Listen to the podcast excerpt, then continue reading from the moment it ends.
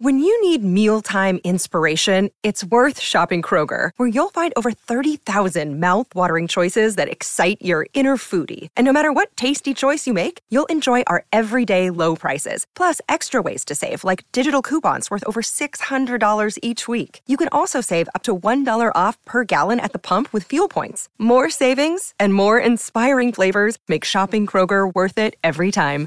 Kroger, fresh for everyone. Fuel restrictions apply. Top Expansión. Finanzas personales. Calculando el aguinaldo, ¿cuánto te toca este 2023? Obras. La gentrificación sube rentas un 118% en nueve colonias de la Ciudad de México respecto a su alcaldía.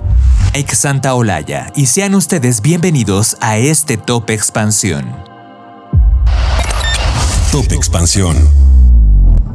La fecha límite para que los trabajadores reciban el aguinaldo 2023 está cada vez más cerca. Si no completaste el año laborando para tu actual empresa, no te preocupes, de hecho, tienes derecho a recibir esta prestación aunque en una parte proporcional. La Ley Federal del Trabajo establece que los trabajadores tienen derecho a recibir por lo menos 15 días de salario antes del 20 de diciembre. Si laboraste el año completo, no tienes problema, pues recibirás una quincena de aguinaldo o más si así está estipulado en tu contrato. Pongamos un ejemplo, si ganas 10 mil pesos mensuales, esa cantidad tienes que dividirla entre 3 es decir, los días del mes. El resultado lo multiplicarás por 15 para obtener lo que percibes en una quincena. En el ejemplo que estamos dando, el resultado sería un aguinaldo de 5 mil pesos. En caso de que hayas trabajado una parte del año, así puedes calcular la parte proporcional que tienes que recibir. Si retomamos el ejemplo de una persona que gana 10 mil pesos mensuales, entonces habrá que dividir 10 mil entre 365, es decir, los días que contiene un año, y finalmente el resultado se debe multiplicar por el número de días laborados en la empresa. Si fuiste de los afortunados que durante el 2023 tuvieron un aumento de sueldo, las buenas nuevas continúan, pues tu aguinaldo se calculará a partir de la modificación de tu salario. Top Expansión. El fenómeno de la gentrificación en el que una zona urbana crece en oferta de servicios e infraestructura, pero también de precio, ha impactado a los estados con mayor oferta inmobiliaria del país, tal como Jalisco, Querétaro, Nuevo León, Yucatán y la Ciudad de México.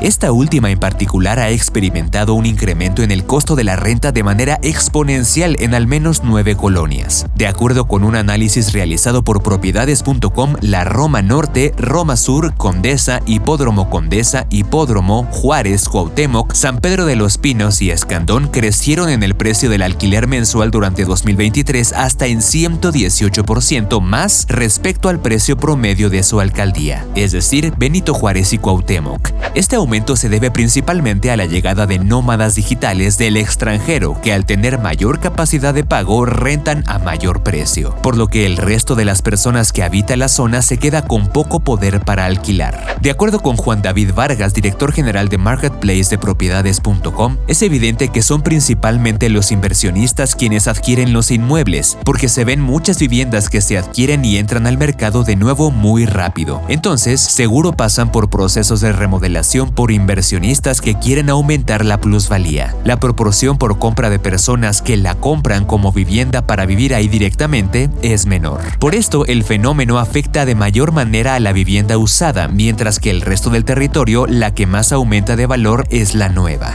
Además, en estas zonas es mayor la proporción de vivienda en renta que en venta, precisamente para satisfacer al mercado que llega por periodos de tiempo limitados. En el resto del país esto causa que las colonias gentrificadas tiendan a ampliarse, pero en la capital del país la consecuencia es el desplazamiento a zonas aledañas de menor costo, por lo que éstas también se han encarecido. La realidad es que en un futuro no se prevé que las colonias gentrificadas bajen de precio, pero sí que su encarecimiento aminore, es decir, que va a disminuir la velocidad de aumento en medida que no haya tanta oferta disponible que cambiarse. Con información de Diana Zavala.